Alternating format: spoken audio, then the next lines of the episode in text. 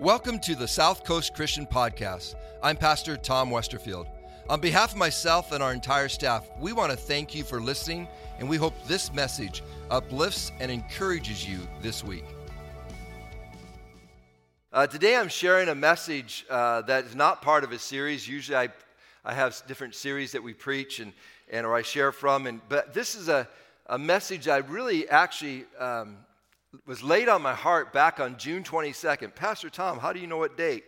Because I do my devotions and all of a sudden God just speaks a verse to me and I just type it up and email it to myself so I don't forget what God is speaking. And, and it was on June 22nd that the Lord just laid this word on my heart. And as, as I was thinking about it, I really felt like this is the, this is the pre message, this is the sequel uh, to the, uh, or prequel to the, uh, to the series next week, which is going to be called Passion Matters. But I believe this is the opening for that. And it's a scripture that, the, the message that comes today is a scripture that I read from uh, Haggai. And I felt impressed to share this with you because I believe it's going to challenge us and it's going to encourage us towards greater passion towards the things of God.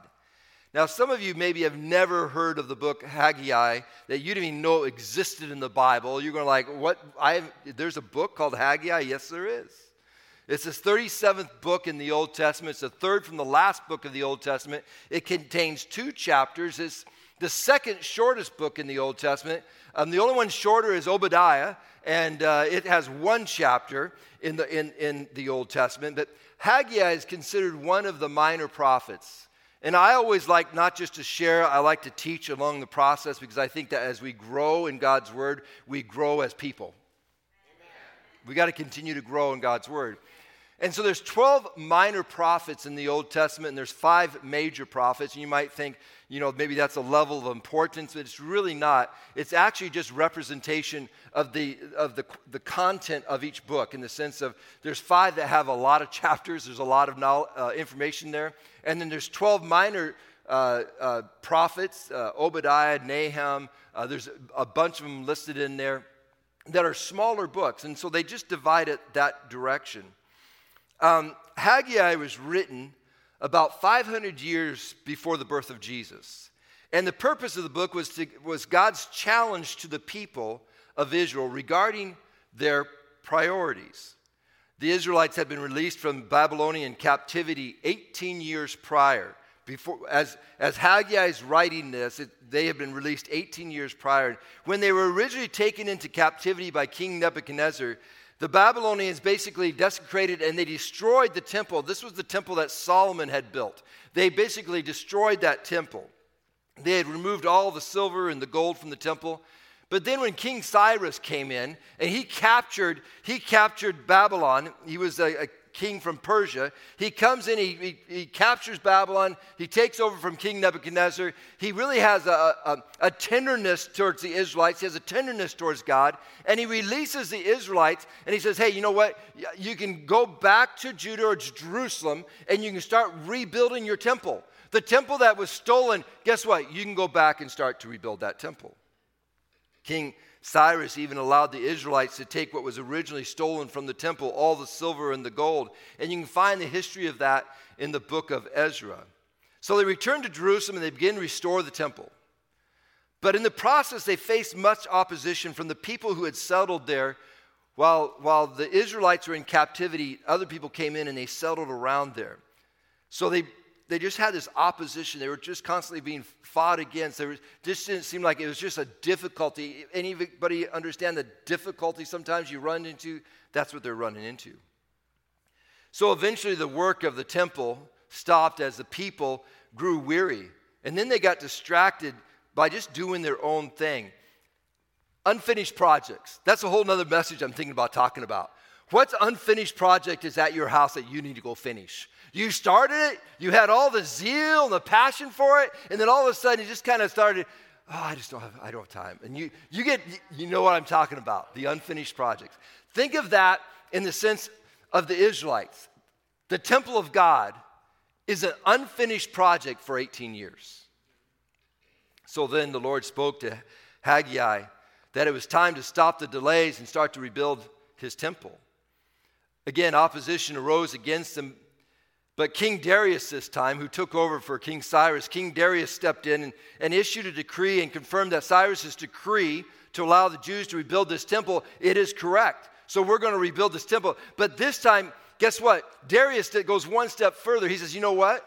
I believe in this. They're not even followers of God, but they have this reverent fear of the Almighty. And they said, I believe in this project so much, guess what? I'm going to pay for all the construction costs. You go and build everything. We're going to supply, we're going to build, you, you build it, we're going to pay for it. In fact, whatever animals that you might need for sacrifice, guess what? We're going to provide the animals as well. He got behind the project. So the prophet Haggai was used by God to remind the Israelites about priorities, to remind them that they have unfinished business. It's time to build the temple. It's been 18 years. Let's get started.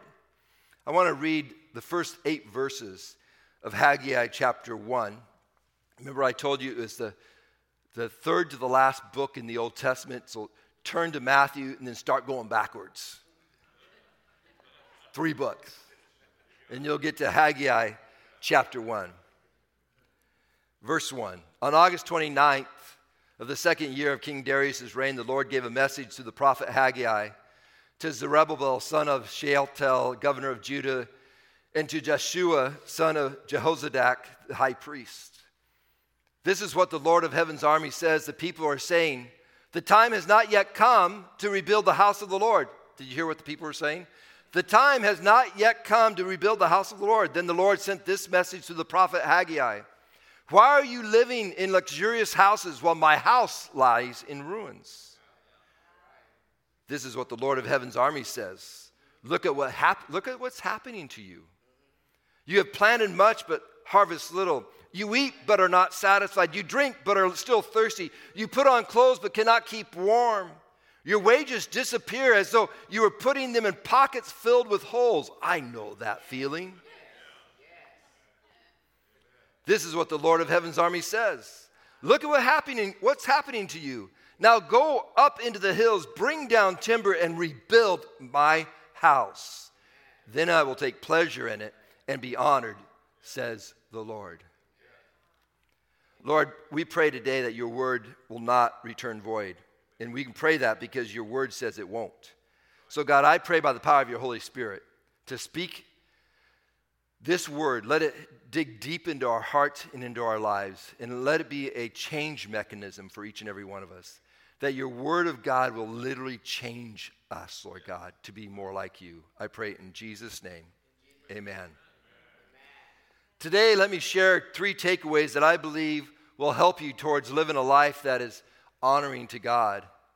The first takeaway is this we need to establish godly priorities the people were making their own decisions without consulting God. That's what was happening with the Israelites. By their inaction, they were telling, Man, Lord, the timing is not right. We know that the temple's not built yet, but God, it's just, the timing's just not right.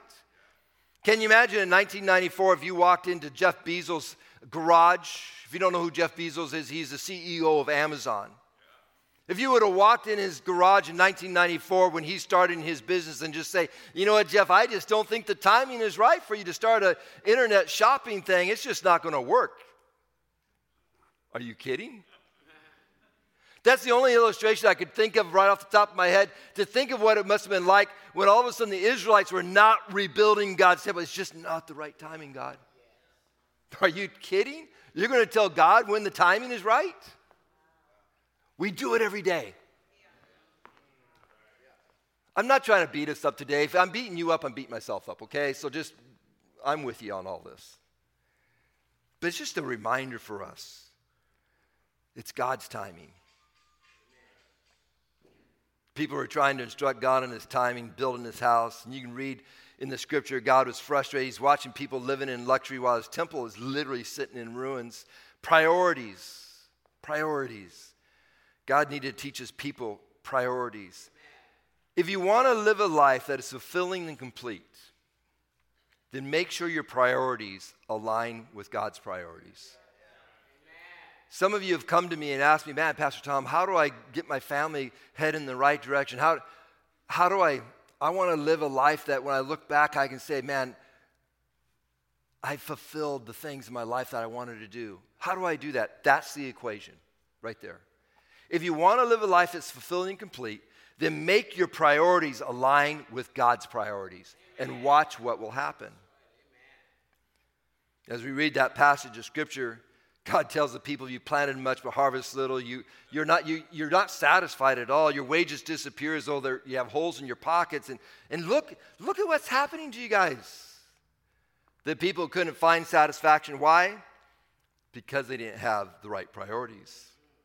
In the following verses of chapter 1, God shares how he had lifted his blessings from their homes because they basically forgotten about God's house. Why would God lift his blessings? Because he needed to redirect their priorities to what really mattered. I read a story the other day about a young man. He wanted to test his brand new sports car, so he decided he wanted to take it up to a mountainous road and and it had a lot of different curves on it to test it. And as he's entering into one of the curves, he's coming into it, he's coming way too hot, way too fast. He realizes it and he decides, man, I got to bail out. It's about ready to go off the cliff. So he opens his door, he bails out, but his left arm gets caught as he's bailing out, and his arm is literally severed from his body. And then this car that is following him sees all that's taking place, so he stops to try to help the person. But the young man is already standing up and he's looking down this cliff. My new car, my new car, my new car. The guy that got out of the car to help him, he says, You're worried about your new car? Your left arm is severed from your body. He looks back down the cliff and goes, My new Rolex, my new Rolex, my new Rolex.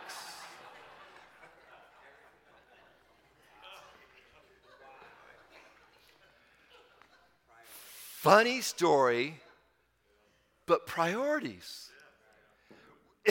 so many times we get what's really important in life backwards. We start minoring on the majors and majoring on the minors. It's like, wait, wait, wait, wait, wait. We need to get our priorities straight. I see it happen every day in life. I've seen people who are more concerned about keeping their position in the choir. We don't have a choir. They're more concerned about keeping their position in the choir than about the extramarital affair that they're having with the little girl and the soprano there on the front row. I've seen it in church. I'm serious. Priorities. I watched the new, have any of you guys watched the new Marvel movie? What's that called? what's the? Yeah, Shang-Chi or something. It's pretty cool, actually. But there was a line in that new Marvel movie. It says, If you aim at nothing, you will hit nothing. And I thought about that. I thought, man, sometimes life can be that way. We all of a sudden get so comfortable, so complacent that all of a sudden we realize that we're really not aiming at anything we're not really hitting anything. And then when we get older, we think, man, I just, my life doesn't feel that fulfilled. You see, when you aim at something, when you align your priorities with God's priorities, all of a sudden you're hitting the target, you're hitting the bullseye, and you can look back on life and say, man, Lord, thank you for leading me. Thank you for guiding me. Thank you for directing me. Because guess what? All of a sudden you are being powerful and effective. It has nothing to do with you, it has everything to do with the Holy Spirit living inside of you. Amen. Priorities.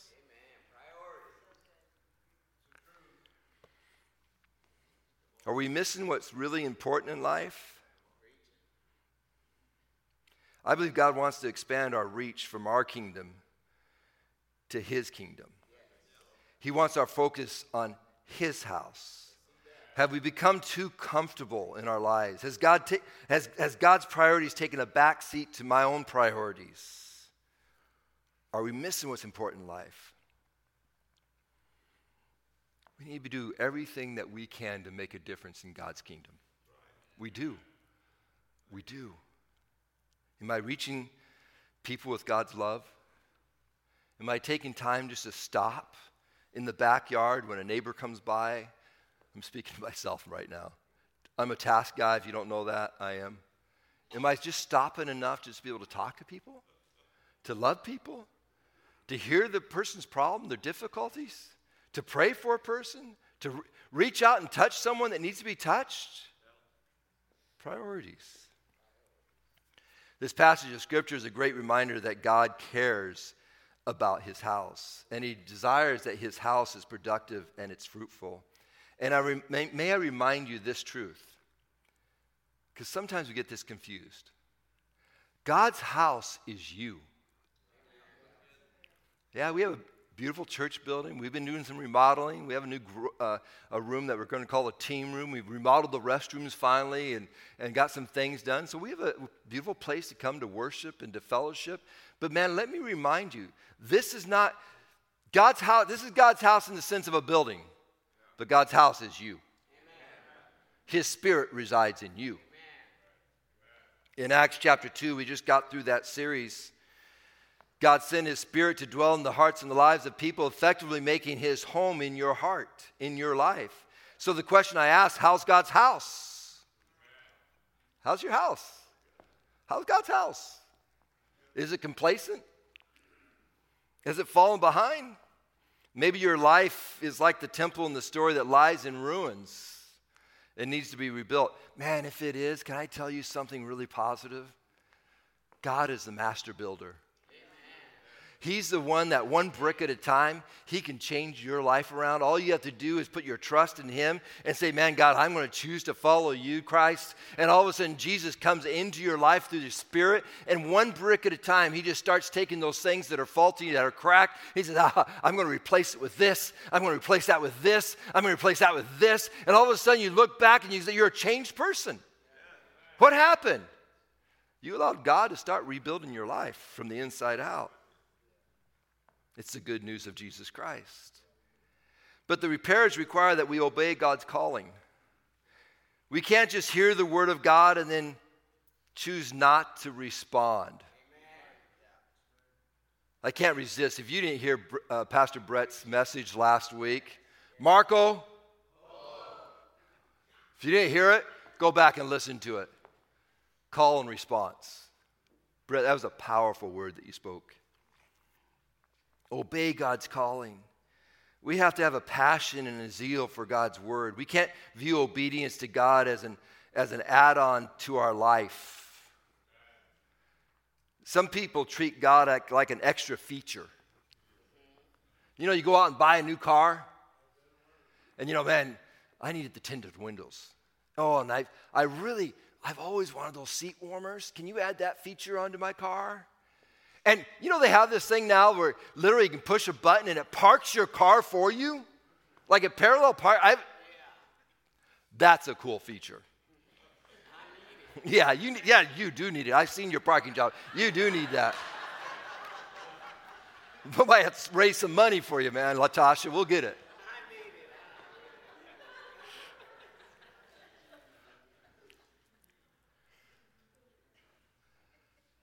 Sometimes we treat God like an added feature. We have our life all together. We're doing all these wonderful things. We're doing, hey, oh yeah, you know what? That God thing, that church thing, can we add that on to my life?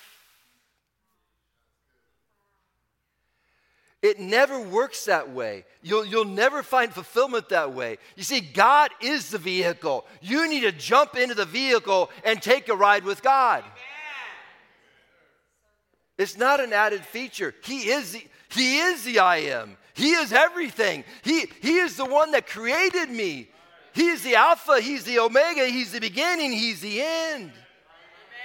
He's the God Almighty. He's the one that created you. Don't you think He can change you? He can. But He won't do it without your permission. It's, it's our willingness to make a choice to follow Jesus, not just sometimes when it's convenient, but all the time. Look how the Israelites responded to Haggai's prophecy in verses 12 and 13. Chapter 1, it says, Then Zerubbabel, son of Shealtiel, and Jeshua, son of Jehozadak, I'm messing up those names probably, that's okay, the high priest, the whole remnant of God's people began to obey the message from the Lord their God. When they heard the words of the prophet Haggai, whom the Lord their God had sent, the people feared the Lord. Then Haggai, the Lord's messenger, gave the people this message from the Lord I am with you, says the Lord.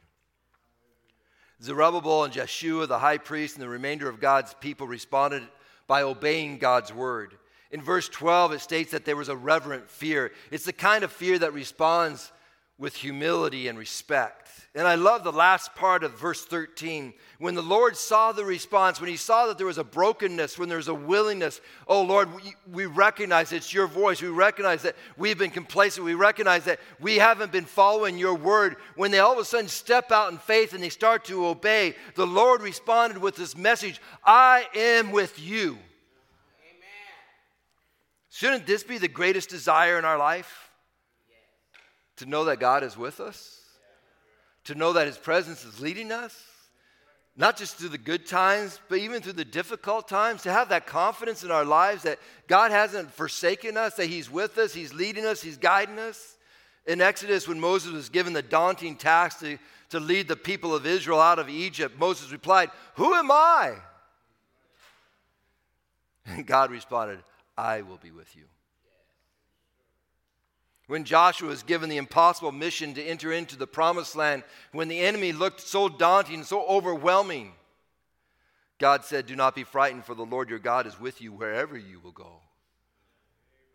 Before the Israelites were taken into captivity, this is the story that we're talking about. They were taken into captivity into Babylon. Now we're talking about they've been released, but before they were even taken into captivity, God spoke through the, uh, the prophet Isaiah, and he shared with the people, Don't be afraid, for I am with you. Don't be discouraged, for I am your God. I will strengthen you and help you. I will hold you up with my victorious right hand. What a powerful word to share with the people that are about ready to go into captivity. It's a great word for us to remember during this pandemic. Let's not be discouraged. Let's not walk in fear, for the Lord our God is with us. I want, I want us to say that if you're willing to say that with me. I want, to, I want you to say these words For the Lord my God is with me. I want you I want you to verbally say that. For the Lord my God is with me. One more time. For the Lord my God is with me. If you have a relationship with Jesus, if you have chosen to follow Christ as your Lord and Savior, guess what? God's presence is with you wherever you go. There is nothing for you to fear. What a powerful word that God gave us. He is our strength at all times, and especially in times of trouble. So let's step out in faith and let's obey His word. The last takeaway that I want to share with you today trust God for the future. What are you trusting for your future? It better be God. As you read through chapter 2 of Haggai, you discover God's promise of blessing is for those who obey. But the rebuilding of the temple seemed just, it just seemed like an overwhelming task, something that was almost unreachable. And look at what God tells Haggai to convey to Zerubbabel, Jeshua, and the people. Haggai chapter 2, verses 3 through 5. Does anyone remember this house, this temple, in its former splendor? How, in comparison, does it look to you now? It must seem like nothing at all. But now the Lord says, Be strong, Zerubbabel.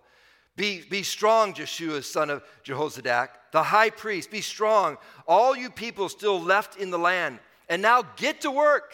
I, I love God. Get to work. I tell, I tell my staff that sometimes. Guys, stop goofing off. Get to work. For I am with you, says the Lord of heaven's armies. See, that's the difference. When I tell my staff to get to work, I go to my office and lock my door. God says, get to work, He's right there with your presence. My spirit remains among you, just as I promised when you came out of Egypt. So do not be afraid. It's been almost 60 years since the destruction of the temple. And the temple I'm talking about was a temple that Solomon built. Some of the older people that were, that were amongst them that were getting ready to rebuild the temple, they would have remembered back to the original temple that Solomon had built. They had been in the temple, they had seen the temple. And if you don't remember, see, King David was going to build the temple. He had prepared all the stuff. He had gathered all the gold and the silver and, and the brass and the timbers and every, those stones, and they had cut it. They had it all prepared. And then God shut it down says, No, no, your hands are too bloody. You can't build my temple. And all of a sudden, I'm going to let your son, Solomon, build my temple. And so then Solomon comes in and he builds this magnificent temple. It's just gorgeous. It says it in Kings that it literally, the inside, the entire inside of the temple is overlaid with gold. Think about that. Now it's been destroyed, it sits in ruins. And they're building the foundation. And the people that remember back to the former, we're looking at it, and it literally says in Ezra that they started to weep. Not with tears of, of, of joy, but with really tears of sadness. How could we ever, how can we ever rebuild this? T- how could we ever do it? It's an impossible task. In the scripture, basically, the Lord tells the people not to compare the past to the present. Because He's doing a new work. Be strong in my presence. We do ourselves a disservice when we try to compare the past to the present. God doesn't want us to dwell in the past. He wants us to look forward into the future. We can't control the past. I'm going to say that again. We can't control the past. We can't control the past, but we can control what our future looks like with Christ. The Lord tells the people, Now get to work, for I am with you. You can never move into the destiny of your future by dwelling in your past. And I, just real quick, I want to just commend many of you here today who've had a long past. Some of you older ones here today. I'm getting into that group. I commend you for keeping your eyes toward the future. To trust that God has the future in His command. You're trusting Him. Look at what the Lord tells the people of Israel in Haggai 2 9.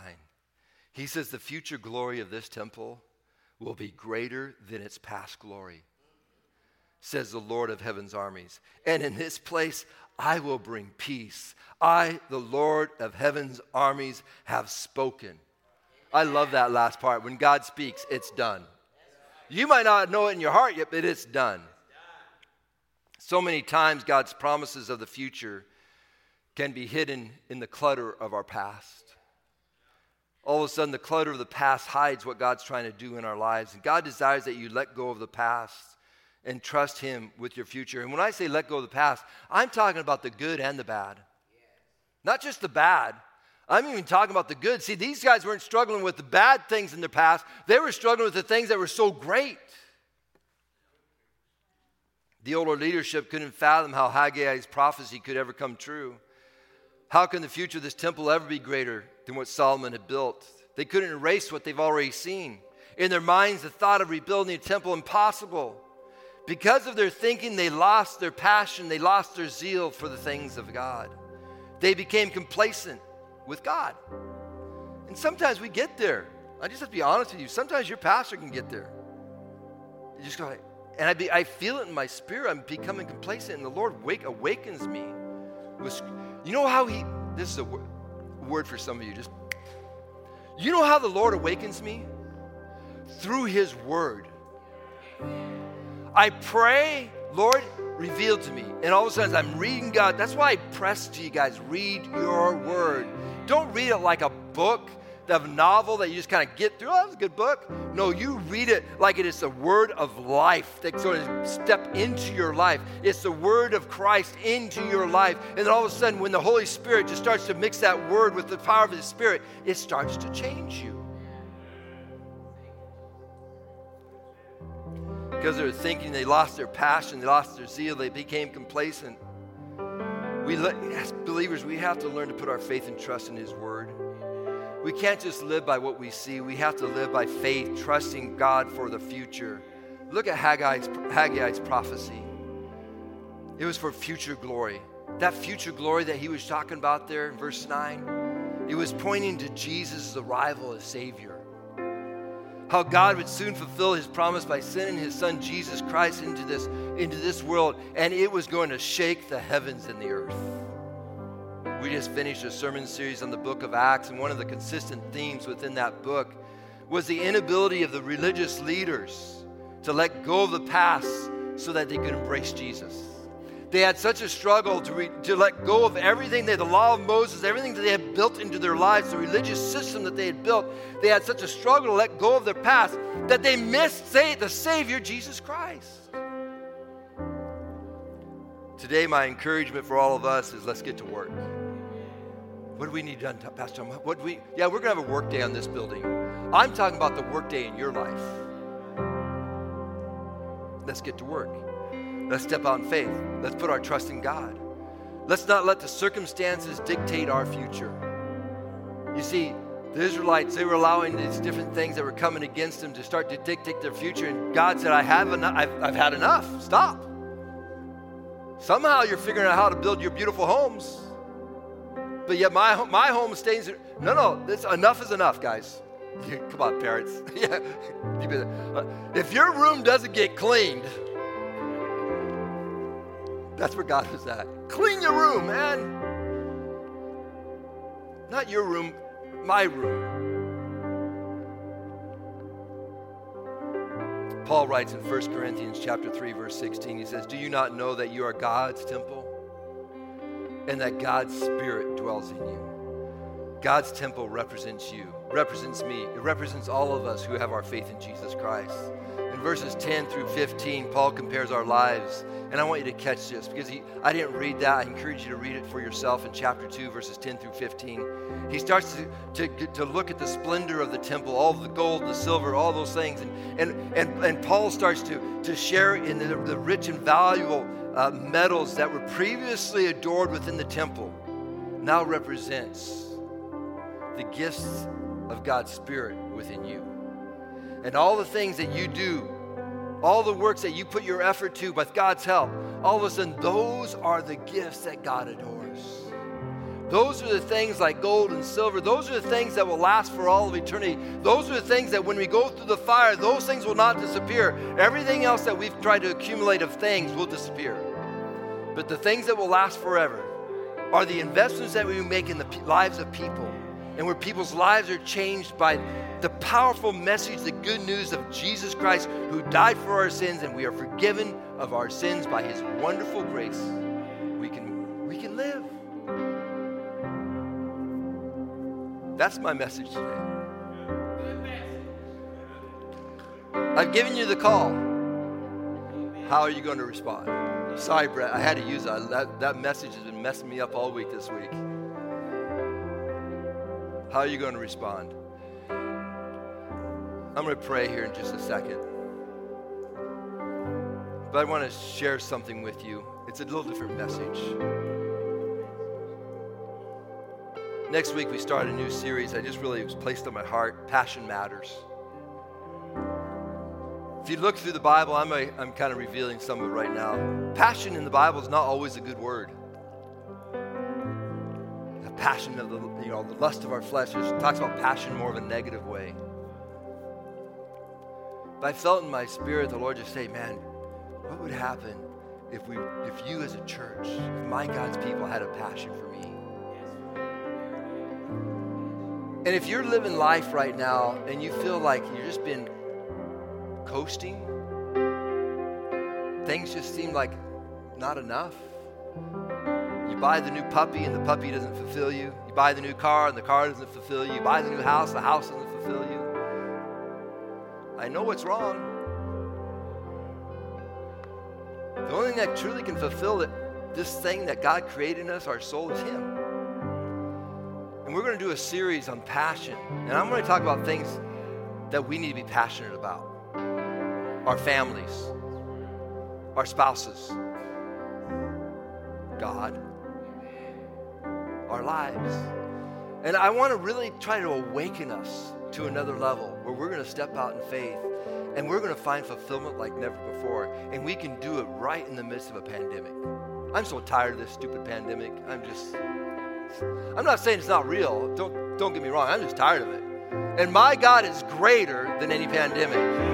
And I'm not going to fear a pandemic. I'm going to step out in faith and believe and put my trust in Him. That's enough. Ah. Lord, we thank you for today. Lord, we thank you for today. We thank you for your goodness. We thank you for your grace. God, I pray in all of our lives today that, Lord God, priorities will be something that sinks deep into our lives. That maybe if there's any area of my house, when I say my house, I'm talking about your house in me, Lord God. If there's any place in God's house where we become complacent, lackadaisical, indifferent, uncaring, unloving, unforgiving. If there's any place there, God, for me today, for me in my house, I give you permission to start working in my life. And I pray for everybody here today that they will make that same step. God, start working in my life in a new and a fresh way. Give me a new passion for the things of you. So, Lord, my life can make a difference. And that, Lord, my life might be saved. That that day, Lord, when you call me home, I will have confidence and have complete knowledge, knowing that I will meet you on that day. Lord, we love you and we praise you and we give you this day in Jesus' wonderful name. And everyone said, Thanks for listening to the South Coast Christian Podcast. We appreciate those who give on a regular basis to South Coast because through your giving, we are able to provide these resources. For more information about South Coast, including service times and ways to give, please visit southcoastchristian.com. And if you haven't already, please subscribe to this podcast. Thanks again, and may this week be filled with new opportunities where you can receive and share God's love.